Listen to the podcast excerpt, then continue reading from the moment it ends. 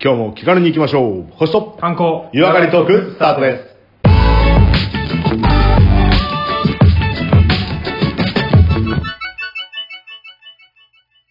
こんにちは、コマです。こんにちは、レオです。まずは番組のご案内をさせていただきます。えこのポッドキャストは、相方のコマさんが星や星座宇宙についての話をして、私、レオが日本の観光について話をする番組となります。また、素人が話していることですので、何か間違いや不備がありましてもご容赦ください。え番組では、あ皆様からのメッセージ、リクエストをお待ちしております。メールのアドレス、小文字で、k-o-m-a-l-e-o、数字の15、ローマ字読みしますと、コマレオ15アットマーク gmail.com です。また、ツイッターやフェイスブックを行っております。えー星と観光や湯上がりトークなどで検索していただいて、えーどんどんメッセージリクエスト、えーたくさんフォローいただければと思います。えーそれでは、えー第55回でございますね。はい。よろしくお願いします。はい、それでは始めていきたいと思いますが、えーはいまずね、世の中、いろいろ自粛モードといいますかね。そうですね。自宅にいろってう。いうモードですうけんうんうんど、トマさんは大丈夫ですかいや、まあ我々、今住んでるとこ田舎の方なんで、まあ、はい都内ほど厳しくないのかなとは思いままあすけそどうです。ね。あちょっの、と密集地帯を避けろとか言われるしね。はいはい。密集地帯少なめなので、我々の近くはそうだ。ね。それより牛糞とかの方が多い感じでしょあもう踏む、隙あれば踏まなきゃ、踏んじゃうからね、もうね。そうだよね。もう、下見て歩いてないとやばいから。そう、まあ、どこがいるから大変だとかっていうのはないと思うけど、でもこういう時にこう安全な楽しみ方ってやっぱりこう、ウェブ上じゃないですか。あまあ確かにそうですね。ああ。で、まあ、こんな時代が来るとは。はって話だけどさ、はいはいはい。まあ、ぶっちゃけ俺思うのは、いや、ちょっとニートとか引きこもりに習った方がいいよねって話だよね。いや、確かにそうだわ。一時期なんかちょっと否定的な感じで見てましたけども。ね。だからあの、見方変えればっていうのはさ、なんかな第何回かで忘れたけど、あの、e スはいはいポはーいツをオリンピックにするかみたいな話僕らしたことあったじゃないですあか。あ、言ってた言ってた。はいはいはい、はい。そう。ていうか、あれとかまさにさ、多分 e スポーツが今ぐわー伸びてる時だと思うよね。いや、俺がだって小学校ぐらいの時にはファミコンが出たてだったんだけど、うんうんあこれ年代分かっちゃうけどさ、そうするともういゲーム、ゲーム批判ですよ。そうでしゲょームやる子は悪い子みたいな。そうでしょいうそれはちょっと、ね、今は言えないもんね。いや、言えない。で、でも知ってるあの、まあ、これは今回のコロナ騒動が来る前の話だと思うけど、はいはい、はい。四国かどっかで、うん。 4月から、その、なんか、法案ね。うん。なんか、ゲームを1時間以上やらせないみたいな。そんなのが制定されるの18歳未満はゲームを1時間、何、禁止しますみたいな。まあ、超ザル法って言われてるんだけど、 ?1 時間禁止しますうん。あ ?1 時間しかやっちゃダメってことじゃなくて。そう、1時間以内じゃなきゃダメだよって。ただ、じゃあ誰があーそそういうこれ、 あの、監督してんのとか、誰が辞めさせまあまるのあ確かにね。うんうんうんうん。で、さらに、じゃあそれって悪いことなのみたいはいはいはいはな。い。で、今じゃあ世の中ね、あの、5G の時代を支えてる人たちっていうのは、うんうんうん、いや、ぶっちゃけ俺毎日1時間以上やってたと思うよって思うしさ。いや、そういう世代の人でしょ、間違いなく。間違いな絶いでしょ対。そういう人たちが、そうだよ、間違いないと思います。そだうから尊敬このする時代にやる必要ないでしょっていうのも思ったけどね。うーんちょっとあれかな、あの、お年を召した方たちが、そういうのを決めちゃったかなって感じもするけどね。まあちょっと頭はスーパーハードな感じしますよね。うーんなんかあの、議会とかもさ、うん各世代でやっぱ立候補した方がいいんだろうね。年取ってからなんそうかだね出る人多いかもしれないけども。そうだね。うん。まあだから若者主じ体にする必要もないけどさ。ゃあ我々もはいはいはいはい。各世代ごとの代表とかね、そうだね。うん各地区の代表でもいいんだけども。うんだからあのさ、なんか環境なんとかサミットみたいのでさ、あの、はいはいはいグレタさん筆頭にさ、若者の部署みたいなのができてるらしいけどさ。おー、そうなんだ。まあ別グレタさんに10代だけに限らないけどね。おただ議会グレもタささ、今言ったみたいにさ、30代以下議会とかあってもいいよね。ー。いやいや、そうだと思います。あの、グレタさんって誰ですそう、かグレタさんね。うん。あの、グレちゃってる人ってこいやいや、それはね、俺も思ったことあるけど、まあ確かはにいはい半分グレてる感あるけど、とうん。ね、私どうせ恵まれてませんけどみたいな感じあるけど、はー。だけど、まあ、あの、主張することっていうことには、俺は、あの、うんいいことだなと思いますよね。いや、確かにそうですよね。あんな怒らなくてもって気がするけどね。。あー、はあ、はあ、はあ、はあ、はあ。いや、ちょっと、政治に無関心と言ったらなんですけども、うん地区の、やっぱそういうのはちょっと、耳を傾けなきゃいけないかもしれないですよね。そうだね。だから、ウェブ上とかで発言するとかって今、一昔前に比べたら超楽勝なわけじゃないですか。いや、もう誰からでもいけますもんね。もう昔はジャーナリストとかさ、なんか評論家しか物言えなかったけどさ、はい別に誰かが言えばさ、まあ話題性とかね、まあその、あ確かにって思う賛同者がいたらさ、それはそれでこう、どんどん盛り上がってさ、こう発言力も強くなるわけでしょ、そうですよね。でもまあ、多様、たくさん出過ぎちゃって、一つ一つの意見が弱くなってきたなっていう感じはちょっとします。そうだね。そうだねあ。ーだから別に、あの、どの意見が正しいって言うつもりもないし、本当に情報も多いし、発信も多いけど、うん。まあ僕らの使命としてはさ、こう全国1億3000万人のさ、ファンの皆様には、まあやっぱりどんな状況であっても、あの、幸いウェブ上だしさ、俺らの発信さ。まあまあ、確かにそうですね。うん。だから、この番組で多分、まあちょっとでも、そう、暇つぶしにそう、プラスにして、なんか聞い、今どうしてもニュースでさ、なんかどうしてもネガティブニュースで溢れてるじゃん。まあ、確かにそういうのありますね、今はね、特に。んそうだ、からそれはしょうがないんだけど、まあちょっとでも、まあ前向きになれるようにとか、あの、は家にいてもさ、もう好奇心だけでいくらでも世界は広がるわけじゃん。いや、もう、5G になったらさらにだろうね。 そうでしょだってコマさんなんてさ、批判してないけどさ、一、回も宇宙行ったことねえくせに55回宇宙の話してんでしょそうそうそう、パンダの件もね、そうでしょなんか知らんま言ってねえくせに一回パも言ンってダ、そうで。ほんで、ゼウスとかにも会ったことないんでしょあ、ないないない。だけど好奇心だけで、ウェブという入り口から入って、うわーってさ、う何十時間話してんだよってくらい話してるわけでしょ話しちゃってるね。でも私、あの、根本はさ、あの、レオさんも一緒だけど、つぶりたいがあるから、あつぶりたい好奇心高めな青年は大体こうやって育つと思そうだよね。う。そうだよね。ううんん。だからもしもこれさ、あの、四国で聞いてるさ、あの、18歳未満のさ、こう、成人がさ、青年か、がさ、ちっくしょマジなんか1時間以内にとか言って、西部直前で消されたんだけどって思ってる人がいたらさ、はいはい。まあちょっとその怒りはさ、このポッドキャストでね、ちょっとこう、少し発散できればなと思ってさ、そこ向けにもやっていこうよ。で、我々のあの、ポッドキャストが、あれでしょ規制にかかるんでしょああ、それもいいね。まあ時代を作る革命家っていうのは大概こう、まず規制からね、消されるところから入るから。だけどまあ100年後とかに、まああいつら、こんな時代に前向きだったよねって言って、評価されることがあるかもしれない。ね。はいはいはい。それ期待しましじゃあょ100う。年後のさ、無形文化遺産を目指して、第55回も行きましょはい。じゃあ、よろしくお願いします。う。はい、じゃあよろしくお願いします。はい。それでは、ここからは、えー、コマさんによります、星や星座宇宙についてのお話を伺いたいと思いますが、まずは、えー今回のお話の内容からお願いします。今回はですね、まあちょっと今話題になってるんですけども、コロナはい。の件なんです。なるほど。タイトルは、宇宙から見たコロナの影響っていうのを話したいと思います。宇宙から見たコロナの影響。はいはいはいはい。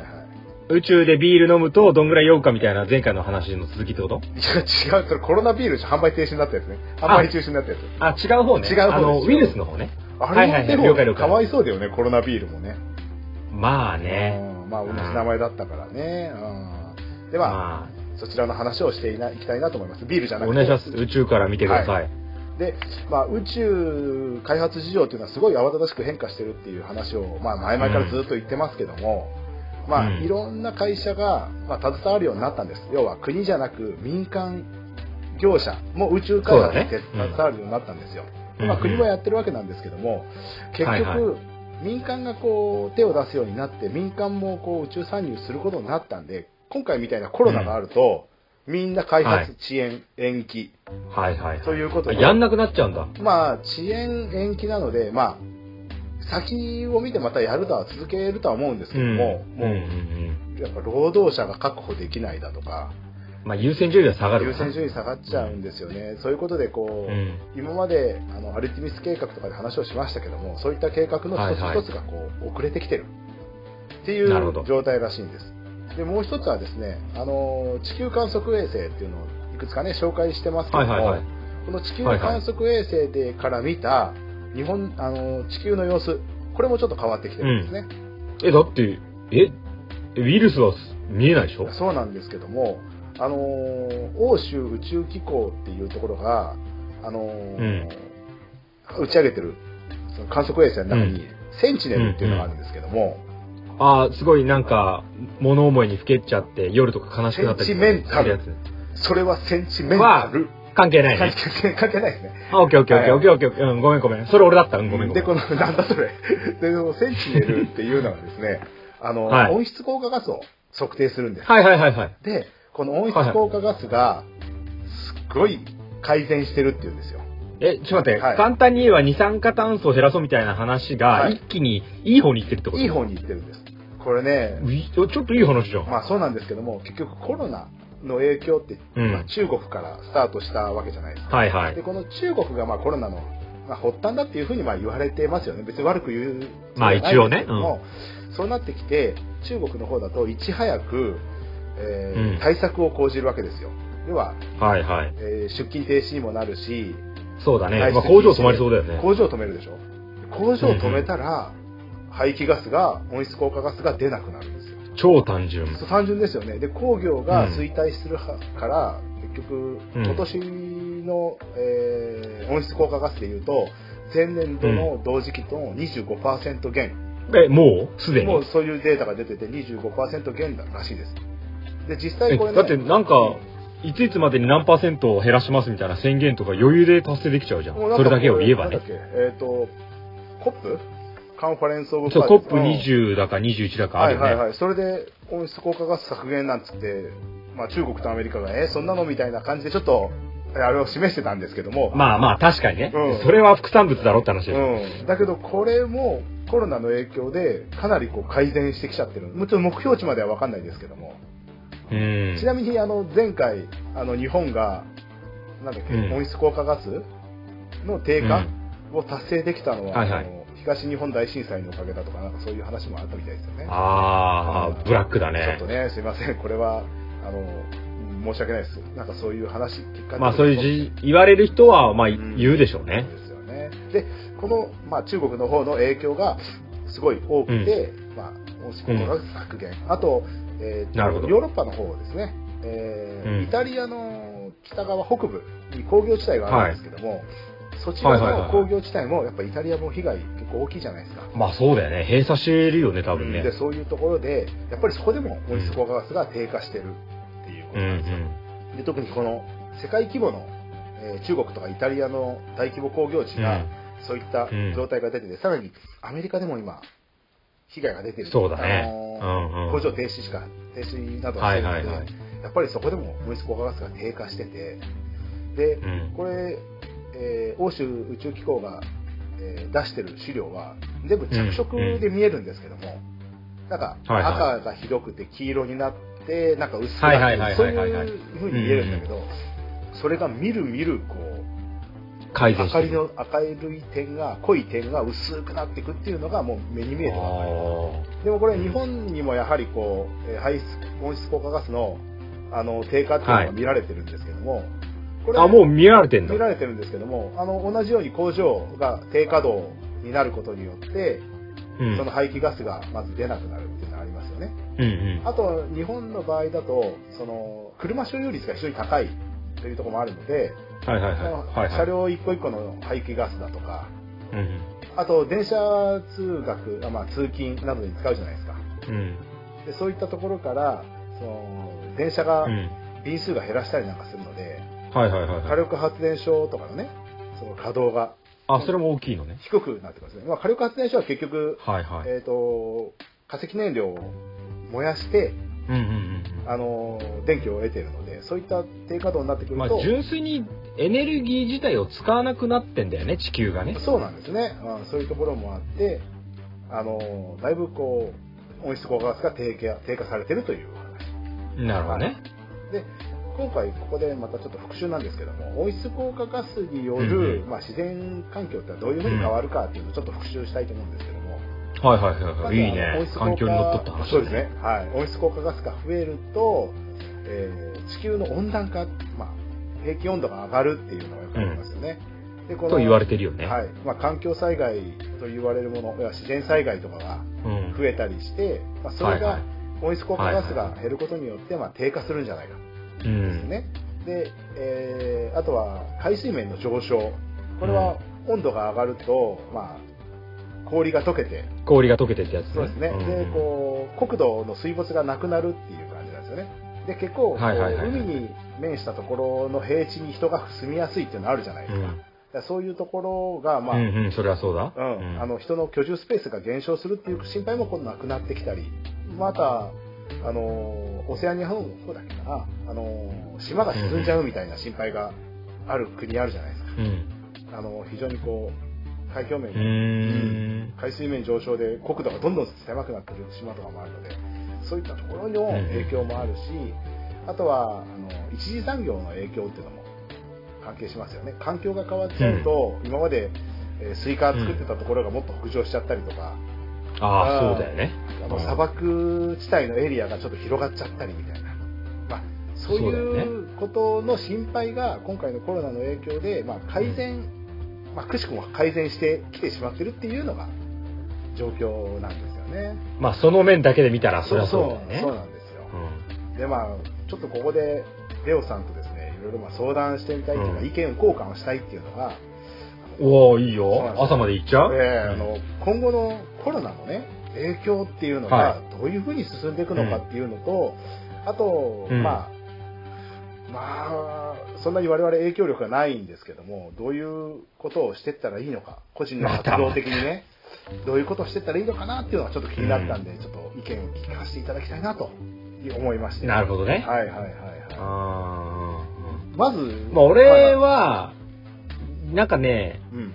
役割ってそれぞれあると思いますけどね。全員が全員同じ行動じゃないと思うよ。はいはい、そうですよね。確かに。私もあの、住む場所がやっぱ違うわけじゃないですか。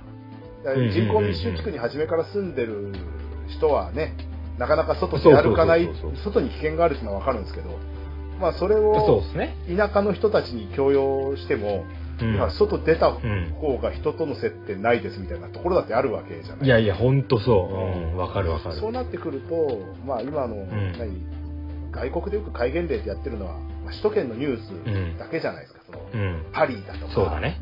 その主要都市の話が情報として入ってくるけど、田舎は意外と対応違うのかなって思ったりしますね。 いや、それは本当違うと思うし、うんだって、コマさんちの周りってさ、うんなんか82エーカーぐらい誰も住んでないでしょちょっとまあまあまあ、そうそう、そうっちゃそうかもまあ、それがどのぐらいの広さかちょっとよくわかんないんだけど、うんうんうんだそれ、あの、フットボールのフィールド何個分とかっていう敷地に住んでるコマさんからしたらさ、はいはい別に外出たとこでさ、接触するのはさ、馬糞牛糞ぐらいなわけじゃん。まあそうですね。はいはいはい。そたまう。にで、行く別わみに、たいだなからいいとかじゃないけど、じゃあ、全国の皆さん、あの、外出を自粛してくださいっていうのは、はいやっぱり、あの、さっき駒さんが言ったみたいに、住む場所とか、その人のシチュエーションで俺も変わると思おーそうですよね。うんう。うん。だかだかららそれはなんか、別にみんなが自粛、まあ自粛は必要だかはいはいはいら、はい例えば、すげえ単純な話すれば、外に出ることによって、よくあの、密集地とか、はいはいあの、密接な距離とか、なんか密閉空間とかいろいろあるじゃはないいですかはいはいはいはいはい。だからそれにさらされてしまうまたはそこに参加せざるを得ない環境に住んでる人は、やっぱり控えて家でポッドキャスト聞いた方がいいと思うああ、そうですよね。だあとさ、今、あの、都内、まあ、市街地からうん田舎に流出していくっていう人の流れとか出てきてるじゃないですか。あさあまあまあねそれはなるよね、はいはい、うんまあ、避暑地だった。だかららそれも別にどれがいい悪いっていうね、はいあのくくりじゃないけれども、今の役割だけで言えばまずその人口密集地に住んでる、まあ、東京に限らず都心部とかはね、いはいはいはい。そういう人たちっていうのはやっぱり広めないというディフェンスをやるしかないと思う。まあまあ、確かにそうだよね。はいはいはいはい。家にいるっていうことがぶっちゃけディフェンスだかはいら、はいはいはい。でじゃあそのまあ本当にもう何エーカーっていうフィールドを持っている例えばあの駒さん農場みたいなところは、だって全国のなんか第一次産業の数パーセントはなんか駒さんの農場で作ってるっていうじゃないいですやー、ほんとね、もう労働力足りなくてっていう感じかもしれないですよね。かそうでしょ、はいそうだからあのすげえでかいドローンでさはいはないんか散布してるみたいなところを、まあ別にその人たちがさなんか1メートルか2メートルか離れてさ、うんうんうんあの、過ごせば、外で過ごせば別に問題ないと言われているのであれば、そうですね。うん。おみんなで別になんか外で、なんか、オフェンスって意味では、はいはい今後俺らが生きていく上で、うんうんなんか食べ物を作うるんとか、はいはいはいそういうなんか根本のあのものうんをこう蓄えるとか、衰えさせちゃいけないんだなとは思うんですよ。確かにあの食べ物が今後ねあの獲得するの難しくなるようになるんじゃないかなとは思いますね。いや、そんな気もするようねん。なんか今までこう先がちょっと見えないので医療チームを結局うん。食べさせなきゃダメって言ったら申し訳ないですけども食がなくなった時に、もう研究する人たちがその食べ物がないことによって研究できなくなりましたって言ったらうんそうそもうう。戦えないじゃないですかやっぱこれ戦えないこれよ。ねあの戦に似てるなって思うんですよ今なはるほど。籠城戦なんですよで籠城戦で必要なのは兵糧だと思うんですよ兵糧だよ、間違いでしょないよ。水源と兵糧ですよね、でこのでも兵糧を送るのははさ、いはいはいその送る基地がなきゃいけないわあけなるダメですね。はいはいはいはい。でしょ、うんでさい幸いって言ったら失礼だけど、日本にも地方には兵糧を作ってる場所があるわけよそうですよね。もう外国だだけかじゃらなそい。ことのつながりだし、うんそこのつながりっていうのはぶっちゃけそんなに人がさ昔みたいにえちらほちら運ばなくてもさ、はいはいはいはい。まあ、ドローンなのかどうかわかんないけどヘリでドローンで運びますとかできるわけだからさ、まあ物流に関してはそう人そとうの接点ないしね、あんまりね。そうそうだから籠城まさに籠城だよ上場ですよね。だからこれをうんまあ打開策を見つけてくれるのが今の医者の方たちとかドクターの方たちいやそうでだすとよね。思うでしそこにはもう兵糧を送り、で、やっぱ兵糧を送るための人たちは、自宅待機っていうのは無理なんじゃないかなとは思います。まあそうしだてていねいのかとは思います。うん。まあだから出るっていうとそのさっき言ったみたいに、はいはいはいはいあの、危ないって言ってんだからって言って、うんどこから矢が飛んでくるか分かんねえんだからっていうところに出てって死んじゃったらだからさってま話だあけそうだよど、ね。うん。ね。うん、だけど、その、籠城しなきゃいけない人たちはしっかり籠城をして、はいはいはいはい。で、さらに、その、地方に住む人とか、第一産業とか、その、必要なね、はいはい兵糧を作っている人たちというのは、しっかりと生産し続けないと、そうですよね。籠城耐えきれないよ。うんいやーうちの農場もそうなんだけどさあの外国人うのん農業実習生とかが多いんで、いや、そうでしそうでしょょだから来ないんですよ対象になっちゃってるから渡航制限で、そうだよはねい。うんそうなってくると人が足りないわけですようんだからここをなんとかねうまく回せないかなというのは今後の課題ですよねうんいやーそう、まあ、専門家に言わしたら、いいからお前ら全員黙って、うちが、うちにいろって言われるかもしれないけど、はいはいはいはいなんか、頑張って、あのーまあ、その、農家さんとかは作らなきゃいけないし、はいはいはいで、さらに、あのー犠牲を出さないためにも、まあ、全員がね、もちろん、あの、死に至るわけじゃないけど、はいはいはい全員が弱らないために、はい今後もう一回、こう、V 字回復するためには、今は俺も籠城っていう言葉ピンとくいる。やそうですよねいやいやこれをなんとか耐え忍びましょうよもう世界的な籠城ですからねそう、だって、日本のあれでしょ、城壁の壁はさ、食えるようになってるでしょそうですか。なんだっけ、何のあれ。ね、色ができてたはりいとかはさいはいはいはいはい。だからそういうことなんですよ。これ考えると、過去に放送した上杉鷹山先生の、そう。あれがね、あよく覚えいてるやいや、ありがととうございます。あれ、なん第何回でしたっけう。第4回か5回ぐらいだけどさ。そんな前いや、本当あの、リスナーの皆さんね、もう一回ね、上杉洋さん聞いてください。あの時もね、はいはい。何の基金だか忘れたけど、もう全国で餓死者出てるのはいはいはいはい。で、さらに今よりも大変だったのは、まあ今も同じような感じかもしれないけど、もう、あの、その、米沢藩、はいはいはもう超借金だから。い。いやー、そうですよね。それ考えると、やっぱこう、似てるものがあるというか、こちらとしてもなんそうだか、やれることはそれぞれがやり、うん、ね、なんか基本基本的なことっていうか基盤的なものはちょっとやっていかなきゃいけないかなって思いますね。分かっうたんそうだ役割があるんだから、はいはいはいまず俺らはこのすごいこうね世の中に多大な影響を与えるこのパーソナリティとしてはさ、ん、はい、はい。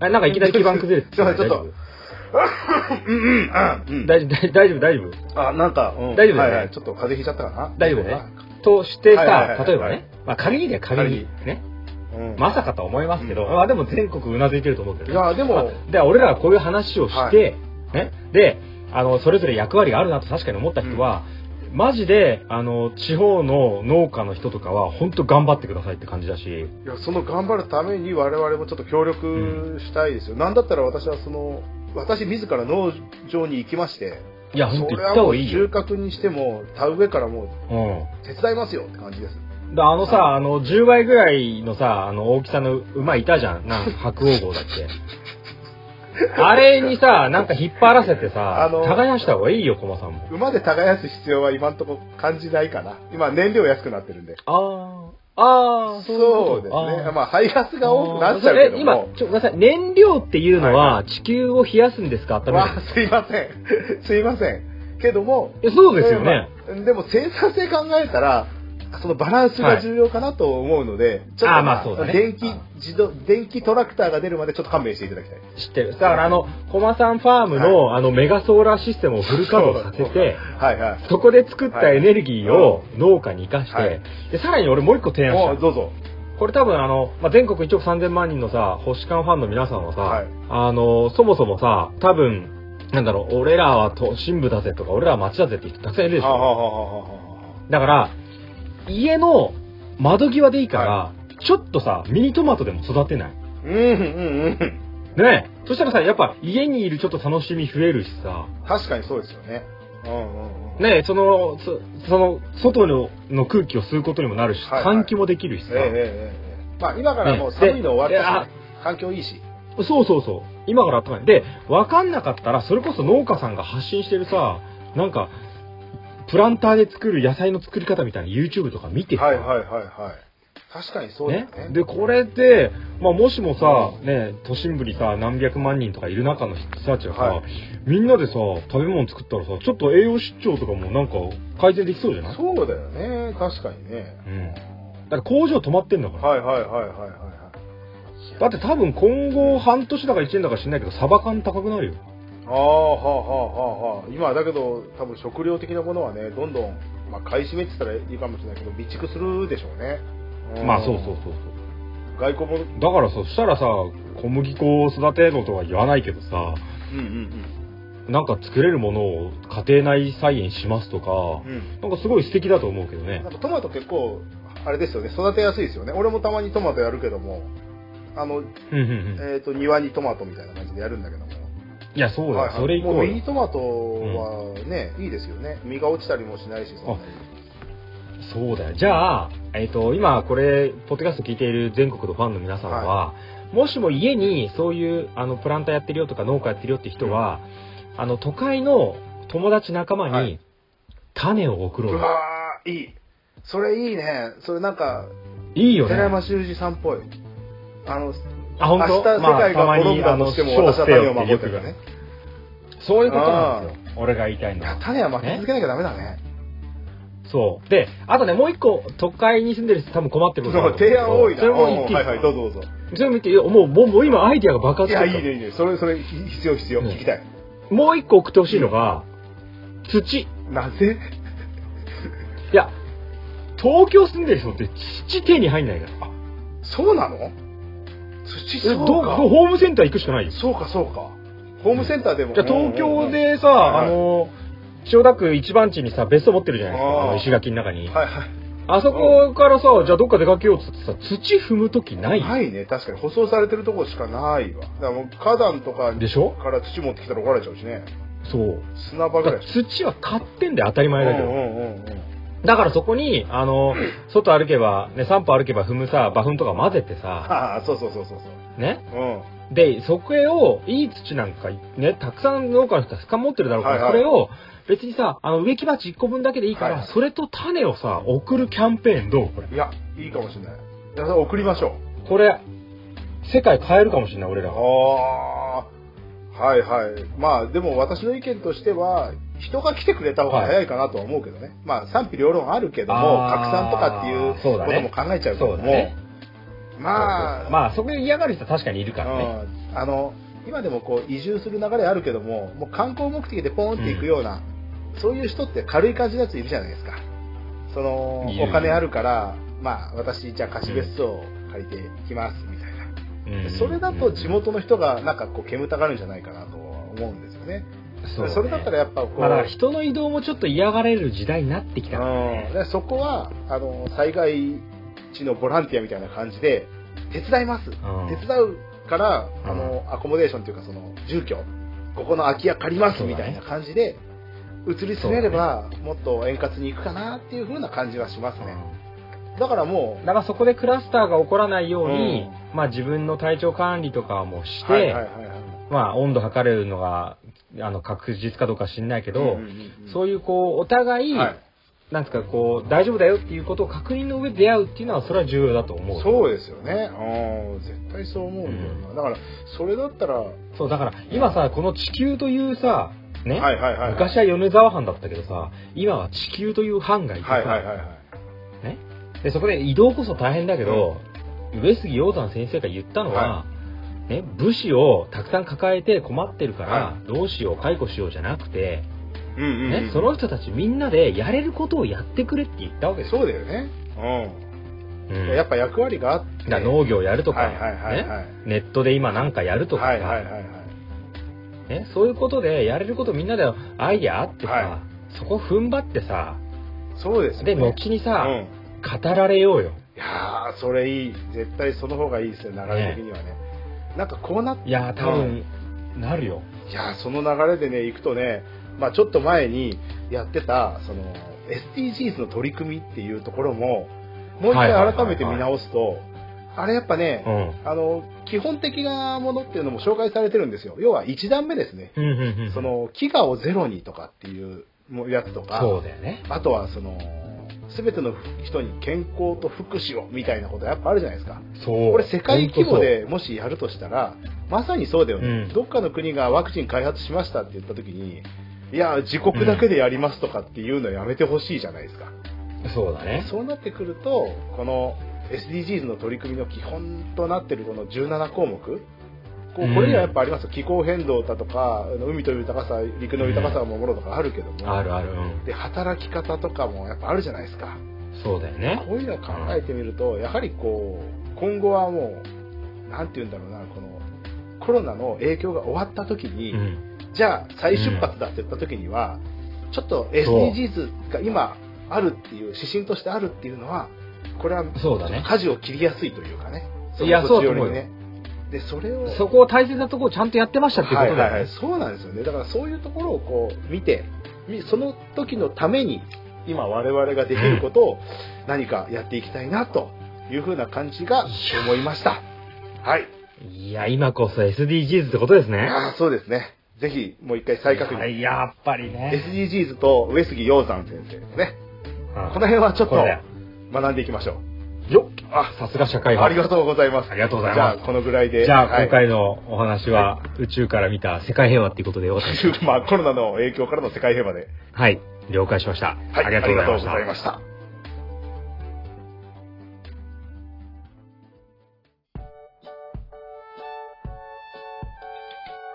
はい、次はレオさんによります観光のお話でございますけども、今日はどこに連れて行っていただけますでしょうか。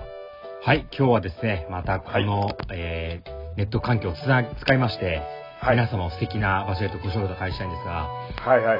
お願いし前ます回どこ話したかは覚えてますか前回はですね、第54ちょ回。っと思い出させてくださいね。香川のコンピラさん、そうそうそう、登った登った。うんうんそうそうそうそう、大正解大正解。はい、はい、コンピラさんはいはいねコンピラさんですね。コンピラさんも、あのーまあ、お参りしていただきましたよね。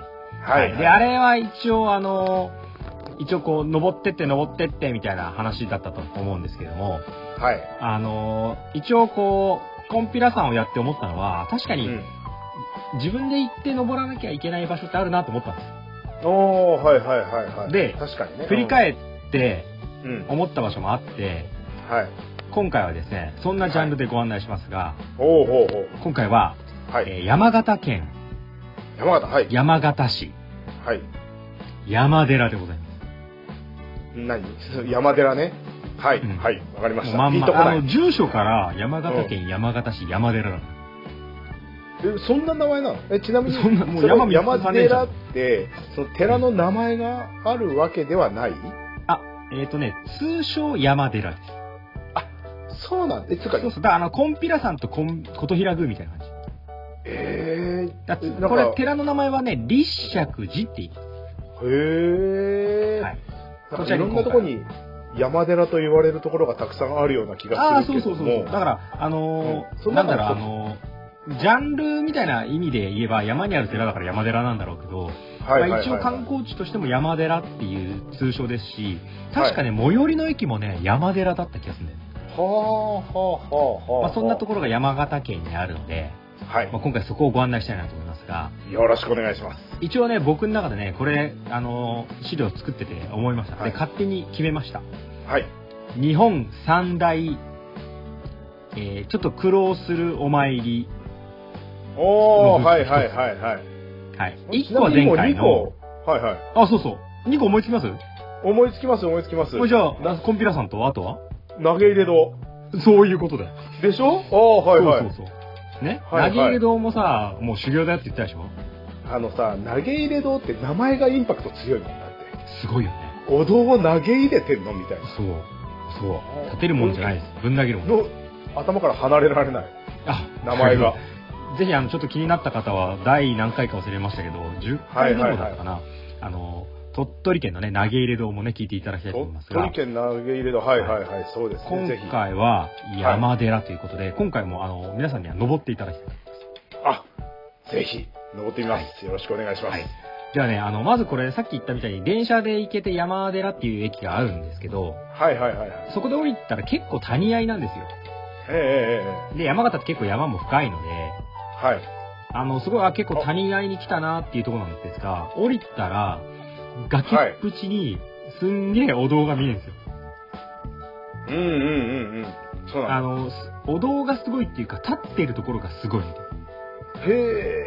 ちょっと投げ入れ堂的なあ、もう投げ入れ堂的な。おー、はいただはい。投げ入れ堂はすごい奥まったところですごい、はいあの窪地にぶん投げてあるからあんまり外から見えないんだけどはいはいはいはい。いやでもこのね山寺はねなんかあそこにありますけどスーパーベランダみたいな感じはあ。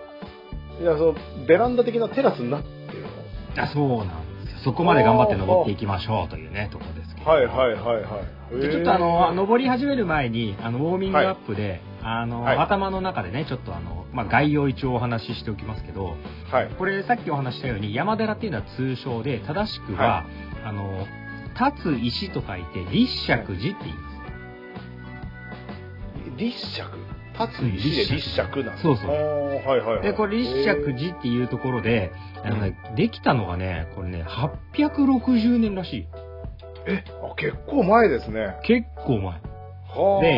これはあの、前回さはい、俺があの、まあ、香川あのコンピュラさんじゃない時の香川でうんうんうん。あのうどん観光あごめんなさい和歌山だ和歌山あ、和歌山。はいはいはい。和歌山で一人お坊さんの話したの覚えてます高野山でいいかな高野山大正解はいはいはいはい。あの時に弘法大師空海さんお話ししたでしょそうそうそうそう工房は大師いはいはいはい。いいねいいねそう工房大師ってさうんうんうん。はい。大師ってどういう字かわかるえ大きいに師匠の師じゃない大違正う解おーはいはい。工房大師って超有名だけどはい。実はうん。日本で一番最初にうん。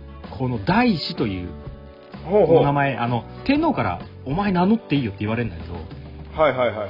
これ一番最初に名乗っていいよって言われた人が開いたって言われてああ、そうなんですか。る名前をうあの自覚大師って言うんですん。なんか聞いたこと聞いあたこる。とあるそうそう、うんあの字ってあの久慈地方とかの字って読むんだけど、あの、慈悲の慈じゃない。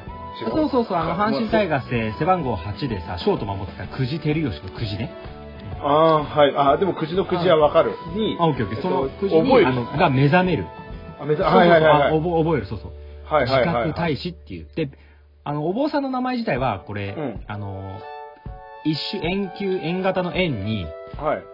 あの草野仁の仁でうん。円人っていう人ねへえ。円人っていうはおいはい坊さんが、だから空海が弘法大師みたいな感じで、円人はいはいはいが自覚大師。ああ、はいはいはいはい。なんとなでこくそうういれは人わかりまがす書いね。たうんそうそうおそうう、そおうおうの人が、まあ、開いた、作ったっていうはいと大工さんだと思うけ ど、はい。開いた、まあ、お山で、まあ、はい山自体が、あの、天台宗です。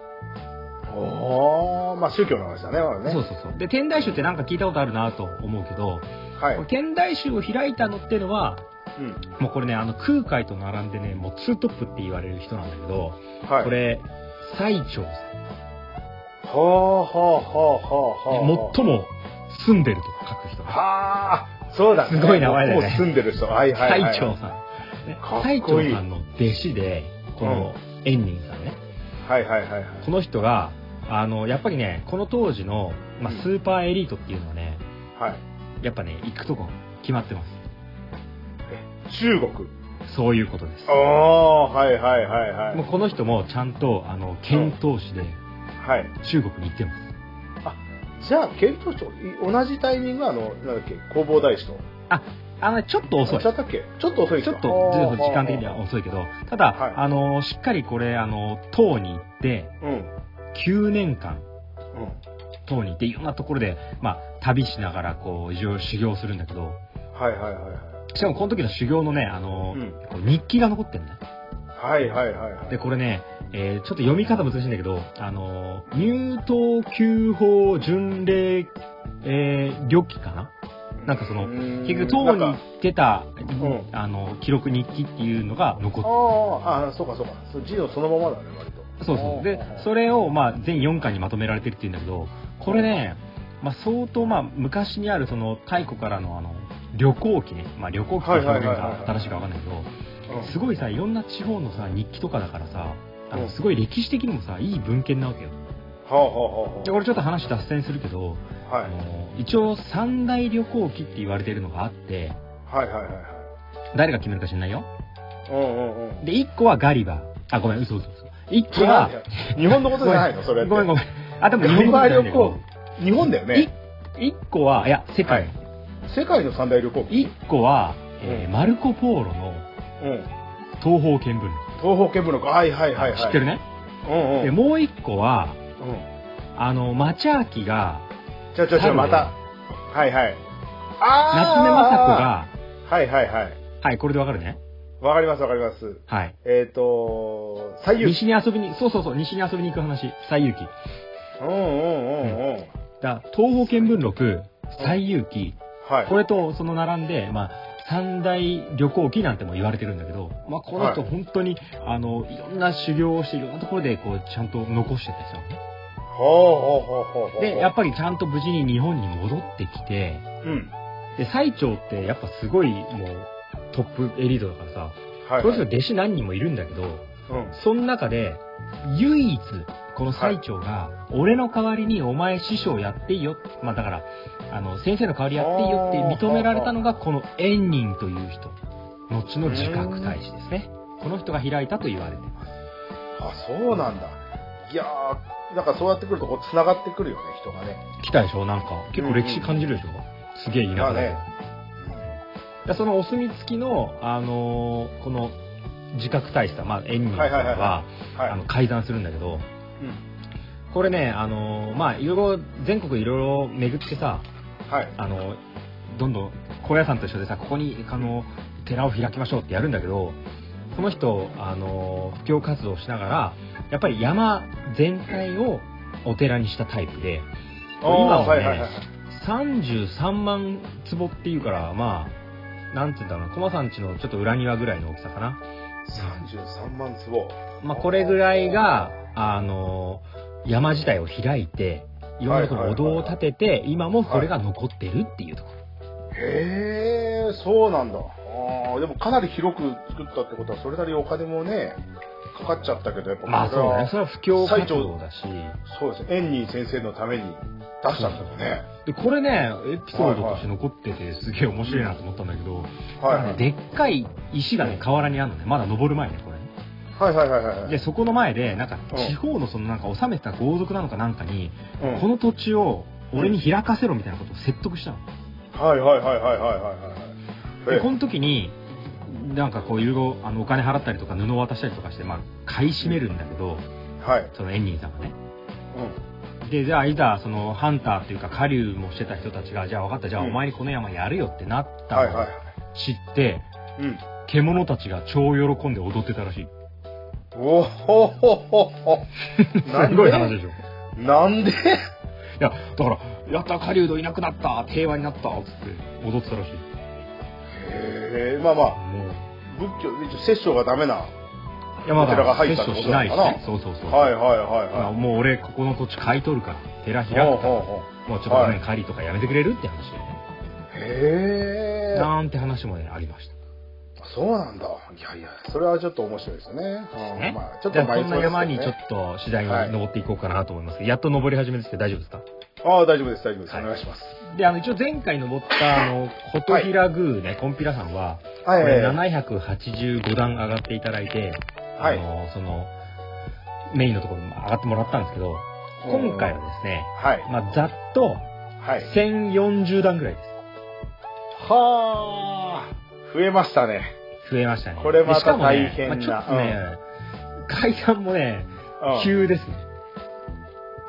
はあ、それはね、大きいですよ。登りにくい階段、登りやすい階段あるから。もう、もう、もうもうパンパンになるからね、ここおうは。ほうほうほうほう。まあ、ただこれも、あの、うん、知った上で登ってほしい。はいはいはいはい。いや、前回のさ、あまうんあ、あの、あれなん、あの、コンピラさんなんかはさ、うん。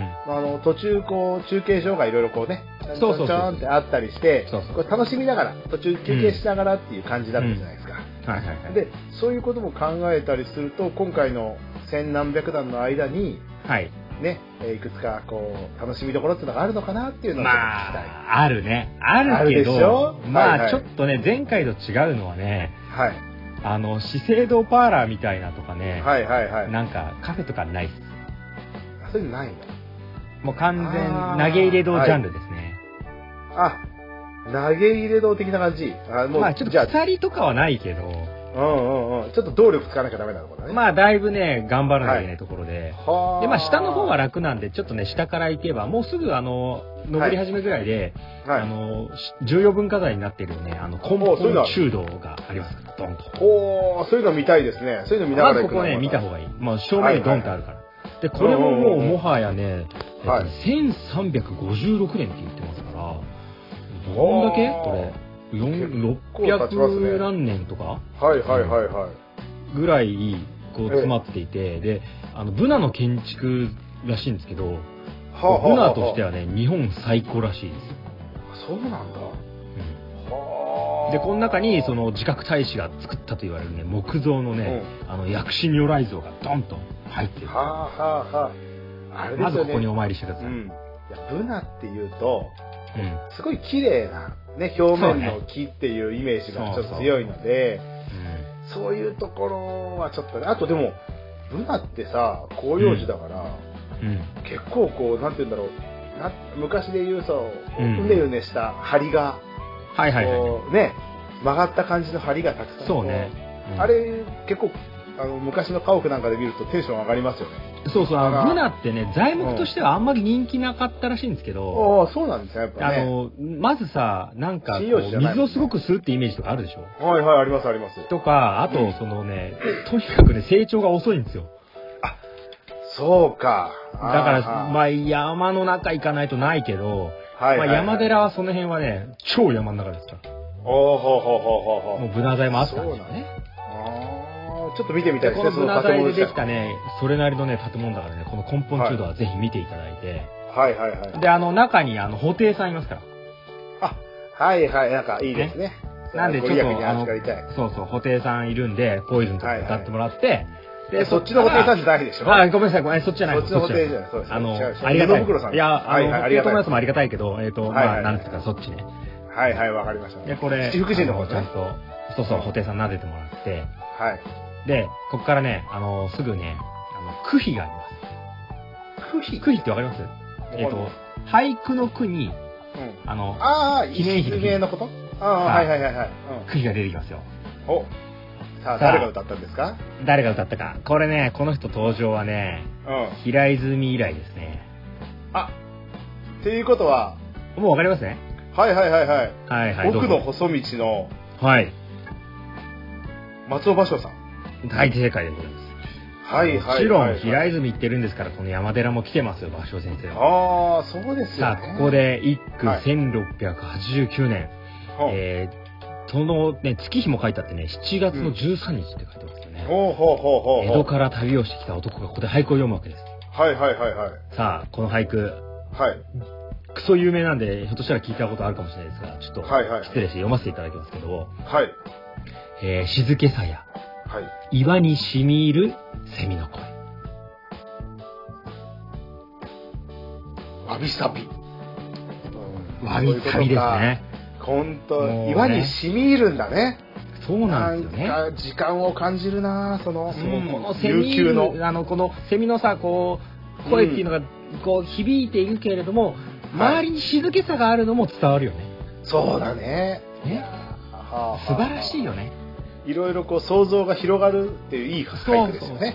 もうそうあーめっちゃうるさいわーじゃなくて、はいはいはい周りには何の音も他ないけどうん。この岩にこう染み込んでいくかのようなセミの声っていうのをちょっと思い描いていただいて、そうだ、心地よいんだろうね、きっとね。ずっとそこにこう入れるような感じでね。はい、でこれ。れを読んだのが1689年はいはいはいはい。これまああのまあ俳句の聖人と書いてね俳聖こと松尾芭蕉ですけども、あの門下はいはいはのまあ弟子たちがたくさんいたんではい。この人たちがまあ後々にこの山寺に来てあのええ建てたあの区碑だと言われてるんでちょっと読んだ時にその石に掘っていくわけじゃないんですけどねああ、まあそう、そうだね。そんなでっかいあれは置いてかないよね。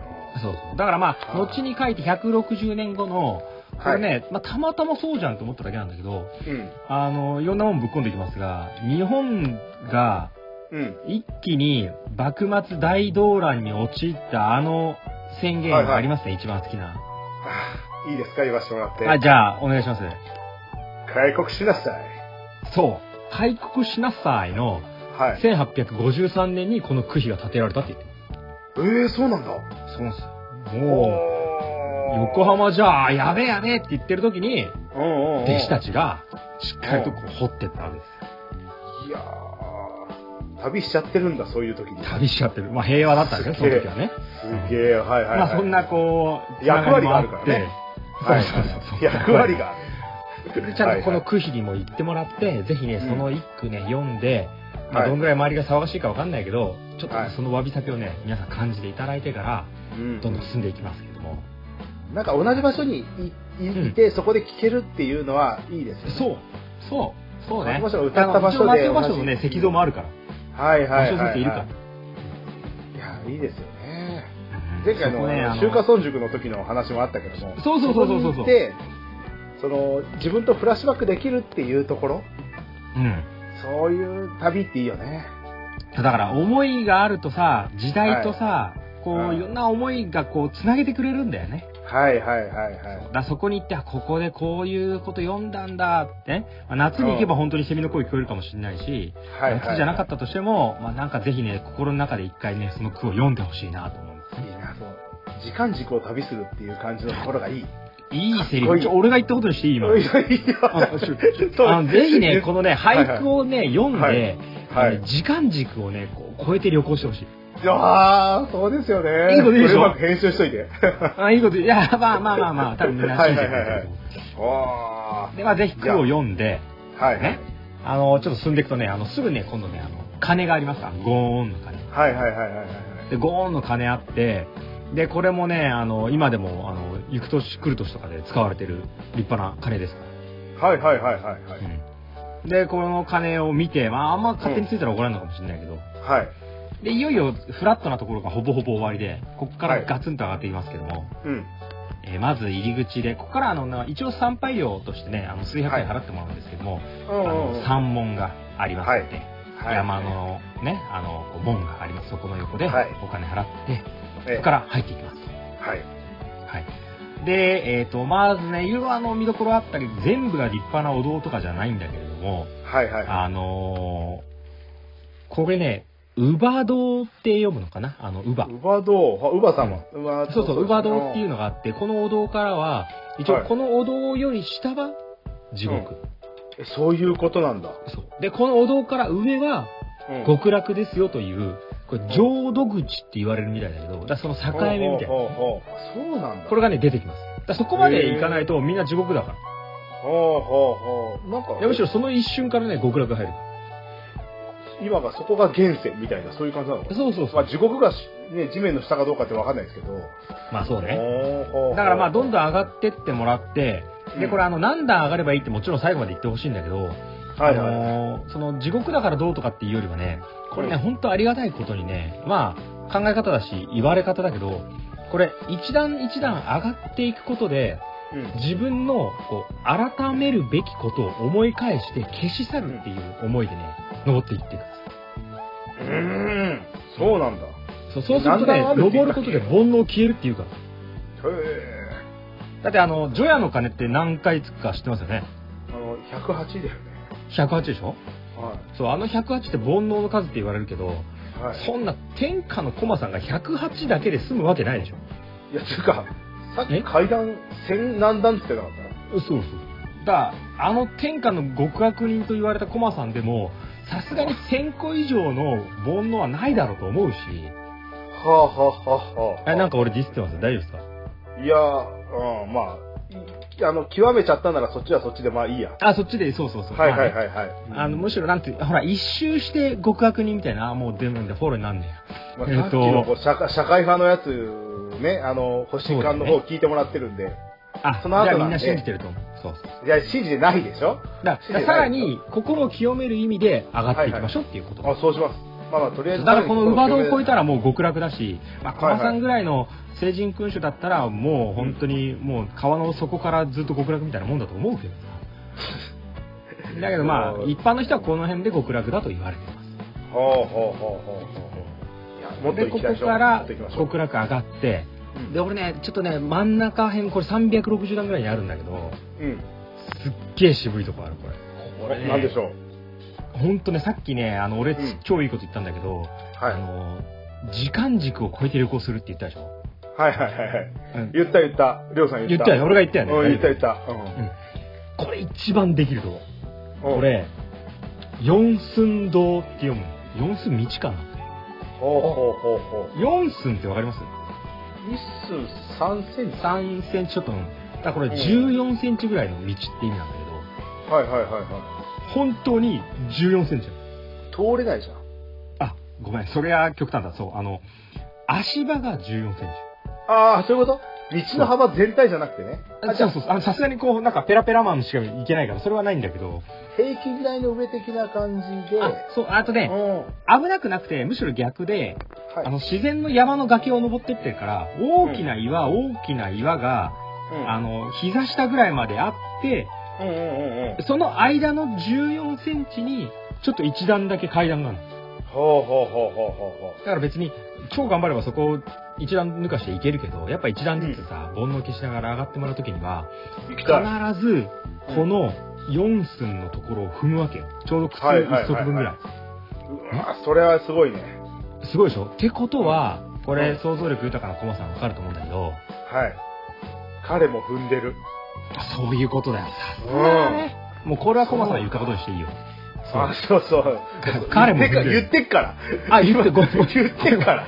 ごめん彼も踏んでるわ。私が言いましたよ。人の今回し好きなんですいませんはいはいはい。なんで、え彼も踏んでるってことえおー、そうなんだ。だからね千何百年前かにうん。あの初代太子のね円仁さんがはい。山を上がってった時にうんはい間違いなくここも踏んでるっていうこの四寸道四寸道はいはいはい。ここを踏むことでうん。あ今までの先祖も踏んでたんだなはいはいはいはいはい。と、ね、逆に言えばこれからの子孫も踏むんだなそうだね。ね、まさに時代を超えたこの観光がここでできる、はあ。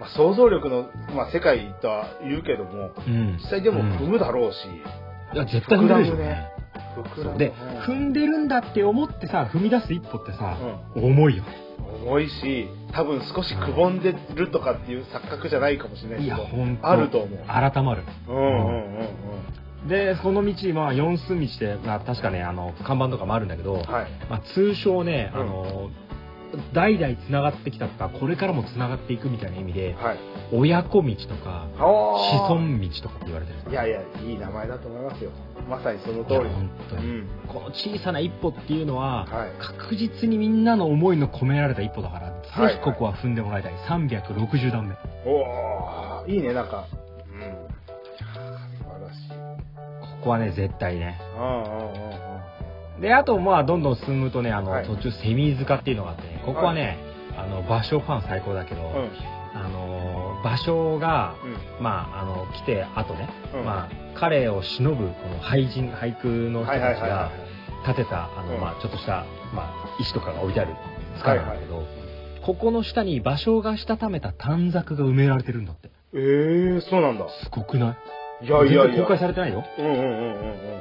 ただそれを知ってさ、はい。その石の下にさ、あ、彼が書いたいろんなその短冊というか空とかあるんだって思ってさ、はい。ぜひはこいのはセミ塚見てもらって。い。いいね。で、これでね、真ん中ぐらいまで来たかな。ああ、ここは大丈夫。まだ息上がってない。いやいやいや、大丈夫ですよ、まだ。はいはい。まだ、もう少し煩悩を消し去らないといけない。こっからはねさらにね、うすごくなってくるからバンバン来るから。えーはいはい次、もう名前からしてわかりますね。はい仁王門。ん。うわ怖い。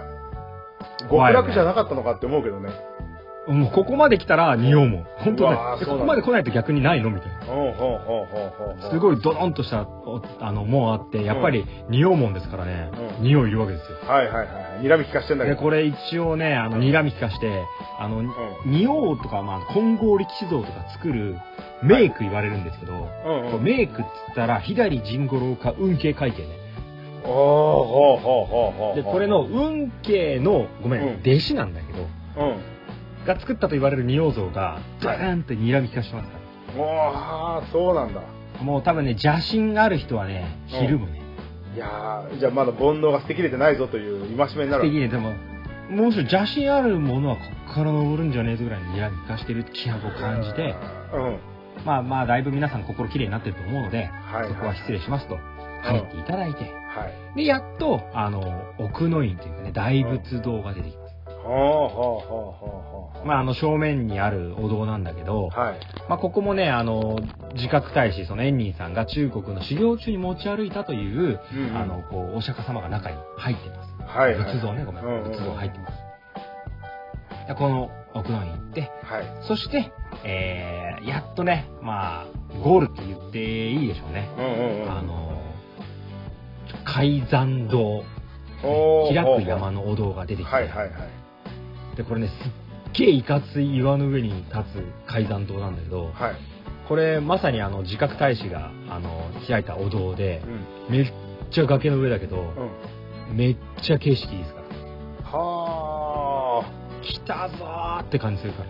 あーもう投げ入れ動的な動力でこう、なんとかしたような感じですか。そうそう。で、投げ入れ堂は正直、くぼ地にあるし、はいはい、はい。なんかこう、やっぱりこう、くく、あの、えぐられたところにあるから、うんうんうんうん。絶景っていう絵じゃないんだけど、うん。このね、あのー階段堂にあるところはね、もう本当にもうスーパーベランダみたいなもんだかへえ、いいね。ら、ここはね、めちゃめちゃいい景色ですよ。えそこはあの、写メ撮ってもいいんですかそれ煩悩だからあ、られ全るの然大丈夫、全然大丈夫ですよ。全然大丈夫です。むしろそこでの気持ちをね、むしろみんなにね、持って帰ってもらいたいですね。ああ、いや、いいね。そこま、ちなみに、そこまではねそこ絶対行った本当にゴール地点なんですかっていう質問していいですかあなー、ん前回でちょっと食らコっンちゃピった、ラさんの時にね。、コンピラさんのところにおかわりがなんて言ったじゃん。そうですね。そうです一よう応、ん。あのね、まあ、今の話に載せるんであれば、はい。その、あ、たどり着いたぞっていうベランダから見るとさ、はい。あの、なんか、お、すぐそこにめっちゃすげえ崖にあるけどっていうのがね、見えんの。え、おうほうほうほうほう。あ、すっげえとこにあるの。もはいはいはいはい。うで、しゃえ、そこ無理っていうところに、うんまあ一応地図なんかでは釈迦堂って書いてあるんだけど、はあ、そこがこれね、ご本尊とか。ただ、うん。えっ、と、これはね、本尊っていうかね、ちょっと、まあ、ぶっちゃけ本気の修行者以外立ち入り禁止です。はあはあはあはあ。マジ神に近づいちゃう恐れがあるからね。もうほんとクリフハンガーみたいなところ。 マジか。もうそれはなかなかスタローンしかいけねえじゃねえか。もうあれはそうそう、うんあの、そういう装備ないとダメですよね、みたいな。あ、そういう装備でガンガンいったら怒られるだろうけど。うんうんうんうん。いや、そう本な当んだに。そこは死ねるみたいなところに一応、てかむしろそこもお堂を建てたなっていう、まあ多分法力だけど、あー。はいはい、法力ですよね。ああ。そこに釈迦堂はあるけど、そこは一応行けない。あーはい一般人あでも、見れて、そこでまあ、拝殿じゃないけど、ここで拝めるっていう感じなんでしょそうそう、はあの、うわ、あんなところにもあるわみたいなところはあるから、まあ遠目から拝んでください。いはいはい、そうさせてもらいます。まあむしろそこは修行の場だからね、何がこう収められてるとかって話じゃないと思う。はいはいはいはい。だからそこの一応ちゃんと今回は海山堂行っおて、ーうん。あの、すごいこう、展望があるところがあるかはいら、。うんうん。ちゃんとね、あの舞台みたいになってますから。はいはいはいはい。で、あの、投げる道と違って、うんあの、柵ちゃんとあります。おー、はいはいはい。まあ、それは必要ですよいや、ね。ここで、はい。そう。で、さらにねこのね、あの、階段堂の横に、うん。なんかね、一応ちっちゃいね、なんていうのね、お堂というかね、あの、あ赤いこう、櫓が立ってるんだけど、うん。そこの立ってる岩のなんかね亀裂があって細い隙間があるんだはいはいはいはい。なんかあのお堂の下ちょっと亀裂入ってるなみたいなうん。でそこに今も自覚大使うのん。遺骨がは金の棺に入って埋葬されてるって言われてへえ、そうなの。る、はあ。見れないけどはあ、ねはあ、いやいや、まあ、はいはいはいはい。へでー一応ここにああ眠られてるんだなとはいはいはいはい。でそのあのお堂にも階段堂にも、あの自覚大使があのの自覚大使本人の木像がね、安置されていてうん。うん。ここは一応閉じられてんだけど年に一度だけあの円仁さんの命日にあたる1月14日うん、うん。に、あの一応ご開帳されますはあ、そうなんただこれ冬だからねいや、そうですよね。で、山が。空いてるんだけうどん。空いてるんだけど修行みたいな。もう。ね修行だしあのねちょっとね俺行ったのねうん雪あったんですよはいはいはいはい。あのね、か元階段みたいな感じ。ええそうなんだ。もう、滑落じゃない帰り道。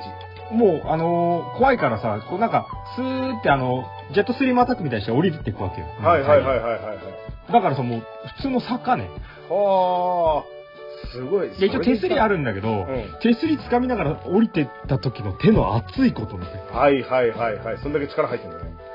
そんなした。あーただ、まあ、冬も一応階段というかね、あうんの入れますんで、ちまあ、なみに行けますが、うん。それでしっかり煩悩は振りほどけるの。ああ、もう、ご覧のように、もう今俺成人君じゃん。本当だ、確かに。こうオーラが違う。あれ今、説得力下がりました大丈夫ですか大丈夫ですよ。私はもう、今ずっと、気づいてま山す寺から訴えられたりしませんそ大丈夫ろそろ仏になる人だなと思ってます。そうだうね。んうん。なんかその時は、あの、ぜひ、あの、エンさんの近くに逃げたらぶっ殺されそうだから、うん海に撒いてください。そうですね。そうさせてもらいます。なんでまあ、こう、いろんな、あの、彼の亡骸というかね、あの、ちゃんはいとお骨も入ってるし、うん。まあ、そのお堂とかの中とかをね、あの、彼の、あの、像が入ってるんだなと思って、はい。あの、別に、信仰を持たなくてもいいけど、はいはいはい。まあ、純粋に綺麗な景色、ね、見うわーすごいって思って、本当に山の中のすごい谷合いにあって絶景だから。で、あのね、冬大変だったけどね、冬の山形のね、その谷合いの景色、ほんとブワーって、めっちゃ綺麗。はあ。ぜひあの、芭蕉さんには、冬も行ってね、一句歌ってほしかったよね。そうだセミの時ね。期に行ってるから多分夏でしょそうだね。あーまあでもね、そうあいう風に歌うの時代も季節も超えるから。はいはいはいはい。じゃあ代わりたに。だ、そんなに俺が行った時はね、んあの、多分ね、四寸道埋まっててよくわかんなくて。た。おおなんだ、そうか。まあでも、あの、ちゃんと思いで行ってはるいからはい大丈夫はでいすよ。まあ、で、ぜひ、うんあの、最後まで登ってもらって、はい。で、まあ、降りるのは、あの、まあ、順々に降りていただければいいのはいで、はいはい。で、あの、ただ、あの、コンピューターさんと違って、上でしか売ってないスーパーお守りみたいな、ちょっと正直ないので、はあはあはあはあはあ。あの、俺、冬行った時なんかね、ほぼ人に会わないぐらいだった。そういう感じなんだ。まあでも、まあ山まあ寺はそういうところであってほしいけどそれね。なんか、まあね、あのわびさびを感じるような空間であってほしい。はいそうそう、あの、コンピューターさんよりワイワイにぎわいってほどじゃないかもしれなはいはい。い。で、あの、最後降りていくと、また、あの、鐘があるんだけどさ、はい。あの、ゴーンっていう鐘。はい。でこの鐘もね、あのー一応、あの、円仁さんうの、んあの、お祭りがあって、円仁祭っていうのがあるんだけど、はいはい。これね、あの、実は平成20年に始まったお祭りなんで、はい。すごい歴史があるわけではないんだけど、うんこれすごいいい話がさ、はい。あの、この円仁さんって中国行ったって言ってたじゃん。ええはい。で、あの、まあ、彼を思って、あの、鐘をつくんだけど、うんで、この円仁さんゆかりの寺院とか、はいはいはいはい。まあ、円仁さん、あの、立派なお寺いいろいろ作ったりしてるからさ、はい。で、さらに1200年前に遣唐使でうん。命を懸けて回ったその中国とか韓国とかの寺院を含むはい。約500カ所って言われるところで、日本時間の午う前9ん。うん。時、4月14日、うん。せーので鐘をつくっていう祭り。はあ、そうなんだ。まあでもちょっと同時なのであれですよね。なかなかいやーでも分りにくいとこなんかいいよね。繋がった感あるよね。ああ、はいはいはいはい。奥ゆかしいというかあさ。あ、で、そこはもう北境ももちろん越えてるし、もうみんなエンニンさんが訪れてもういろんな平和をねこう祈ってってくれたところだと思うけどはい。ここでまあひ一回こう鐘をつくことでうん多分なんかいろんな思いがみんな思うことできるんじゃないかなとああ、またそうです。時空をとえ超えた旅ですね、またね。そうはねだからも超えて、そこ今日も超え知て。識も思いも持っていくと、やっはぱいその観光地でさらに輝けるから。はいはいはい、確かにそういう。で、これ最後にね、うん。あのーまあちょっと今のトレンドにどうしても乗っかっちゃうんだけど、はいはいはい。あの、さっきあの、一番下のところにさ、ブナ材でできたさ、うんうんうんあの、根本中道ありますよって言ったじはゃいん。はいはいはい。で、この根本中道に、あの、ちゃんとね、その、空海さんが高野山でやったみたいに、うん。はい。あのーこの、こう、最澄さんが作った、うん。あの、おへお寺の有名な延暦寺。はいはいはいはい。ね、延暦寺から、あの、ちゃんと火をね、うん。分けてもらってるほ炎う。ほうほう、火を。でこのほ炎を分けてもらっていて、はい。最澄さんが灯したっていう炎が今もずーっと続いてるんだけどあ、ももう継承してるんだ。うんうん。継承してんの。はいはい。で、それは、あのー、弘法大師空海さんのやつが高野山に残ってるみたいにずーっとその延暦寺でも残ってるんだけど、はい。まあちょっと難しい質問になっちゃうかな延暦寺ってどういう場所か知ってます延暦はいえー、と延暦寺の前につく山の名前を言えばねピンとくると思うんですけど寺うん。比叡山延暦寺です、ああ、比叡山延暦寺。はいはいはいはい。うんはい、何されるとこですか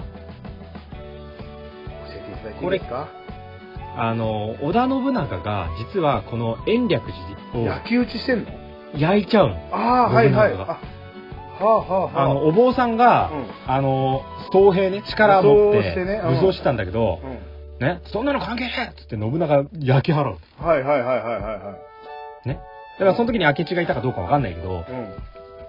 らそれで、焼かれちゃったってことはさ、ちょっと焼けすぎちゃって、多分、うん。いや、あの、歴史上もそうらしいけど、うん。その最澄さんが灯した火、消えちゃってるわけよ。そうですね。そうやって考える。全部燃えてえらみたいな話。はいはいはいはい。ってことはいやいやいやってなっちゃうでしょうん。だから、その時にう、ん。国境と、はい。ね、その時の国を越えてさ、はい。この山寺にあった立石寺の炎をはい。延暦寺に分けたんです。わあ、すごい。そうなん、じゃあまだ残ってるって言えるんだね。そういうこと。そいういうことですか。あ、よかったこね、れはさ分けといて。や、ほんとそう。だから、らもちろん。んのれん分けみたいな感じでどうぞって言ってもらったんだけうど、ん。この山形で大切にね、型の中で保たれていた、この炎というものを、はい。最後はちゃんと本家にも、ね、困ってるんだったら、ぜひこの炎からまた戻してくれって言って、うん。戻して今はこの立石寺から分け与えたっていう不滅の炎がどちらにも灯されてるっていう話なんでいやー、素晴らしい師弟愛ですね。すそうねほんとこうお寺との関係とかさはい。まああの国境を越える鐘の音とか時代を超えるこの灯火っていうのが、はい。まあ、ずっと何百年も前からうん世の太平を祈って今に続いてるよっていうのをねはー感じながらはい。ぜひとも皆さんねこの山形県山形市の、はい。まあ、通称山寺と言われるうん。立石寺を訪れていただければということで、今回のご案内は終了となります。ありがとうございました。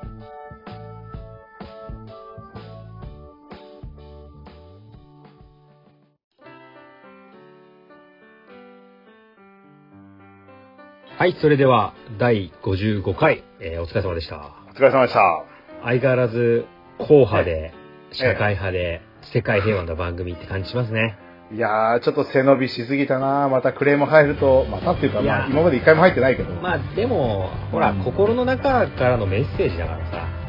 そうだね、本当に今回の件は、あの、なんたら心の、何、方向にした従ったというか、指示にした。そうでしょうん。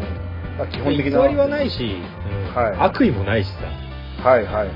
まあ別にそこは俺らが発信したい思いを発信して、まあ、はい賛同してくれる人はじめ、まあちょっとでも聞いていただいて、皆さんが、まああの、いい風に動くとかそういう話じゃなくて、なんていうの、まあ、まあ、一つの選択肢をね。そうそうそうそうあーそういうことです、あなるほどとかね、はいさらにちょっとでも明るくなってもらえればいいなとも思いますしね、うん。同感です。はい。まあ考えすぎずに、今日も気楽に行きましょうですから。ああ、スタートがね。まあ確かね、にそスうですタね、ート、これ、はいはい僕らのモットーでもありますから、はいはい。まあ、真面目な話をする時もあるし、うん。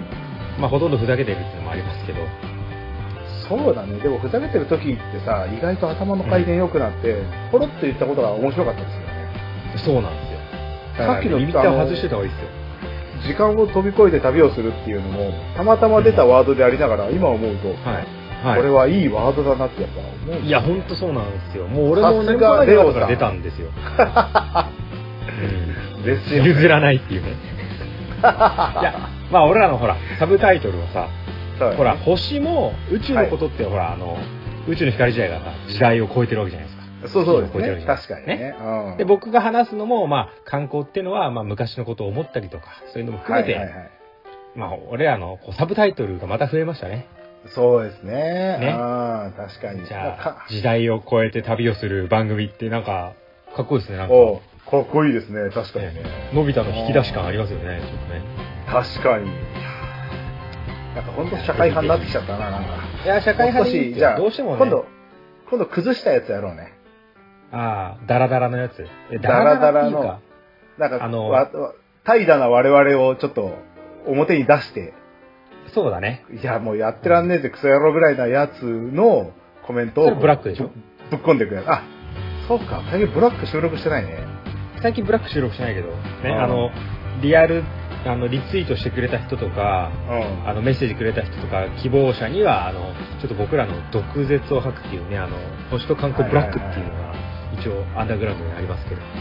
あれはでも、あの、何回か、一回か、まあ、そう、あの、収録しただけだけども、うんあの、まだ、我々のオフの時のトークにはお遠く及ばないよね。そうだね。おかわりトークの方が盛り上がりもするし、ダークサイドの面も出るけど、出るね。うんでも別に俺らあの世界の破滅を祈ってるわけでもないしマジでどちらかというと世界平和だしさ、そうですね。だからそれに賛同してくれる人があのメッセージとかリクエストとかもらって、はいで僕らがあのどんどんとそういう刺激を増やしてた、まあ、世の中数人はこの配信楽しみにしてくれてる人いるから、いや、その人たねち、メのッたセーめジとかだ励けまにしのメッセージもらってるしさ、そうそうそういう人のためにもさ、でさ頑張らりにましょうあの僕らをもっと励ます意味でもあのメッセージリクエスト引き続きお待ちしておりますのではい。あのちょこちょこ励ましてくれる皆様ありがとうございます。またはいタイミングがあったら紹介したいと思いますので、じゃあアドレス紹介させていただきますね。お願いします。では番組では皆様からのメッセージリクエストを募集しております。えー番組へのアテス、えーメールアドレス小文字で KOMALEO 数字の15アットマーク gmail.com ローマ字読みしますとコマレオ数字の15アットマーク gmail.com こちらまでお待ちしております。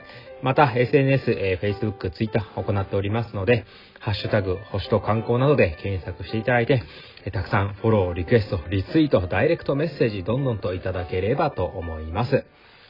メッセージをいただいたお客様というか、リスナーの方には番組特製のステッカーもご用意しておりますので、はいぜひあの直メールでね、えー送信そう先、ですね配信先、えー発送先ですね、そをうです記ね入していただければと思います。よろしくお願いします。そうですね、今回からちょっと期間限定でリクエストメッセージいただいた方には、はいコマさんファームからはい。種が届くとかもない。種、種、なんか届くステッカーと合のわせて。種ね、あの外国とかはちょっと NG なあ用意のーで、そうだね。そうですね、そこはなしにして、まあ、国内だったら何の歌のことだっていうかね。いや、そんなのもあるかもしれないですし、はいはいはいはい。まあでもほら、俺らのステッカーが好奇心の種になってね。ただ、やはりこう、そういった種を我々はまこうよと。ねはいはいはい。うんね。そういう時こそ種をまこうということで、はい配信どんどん続けていきたいと思いますので、はい。じゃあぜひよろし第くお願いします。 56回まで、はい。えーぜひとも皆様、あのいいね、土を作って、心の土を作って、えーお待ちいただいて、えー星と観光を楽しんでいただければと思います。はいどうもありがとうございましおた願いいたしま。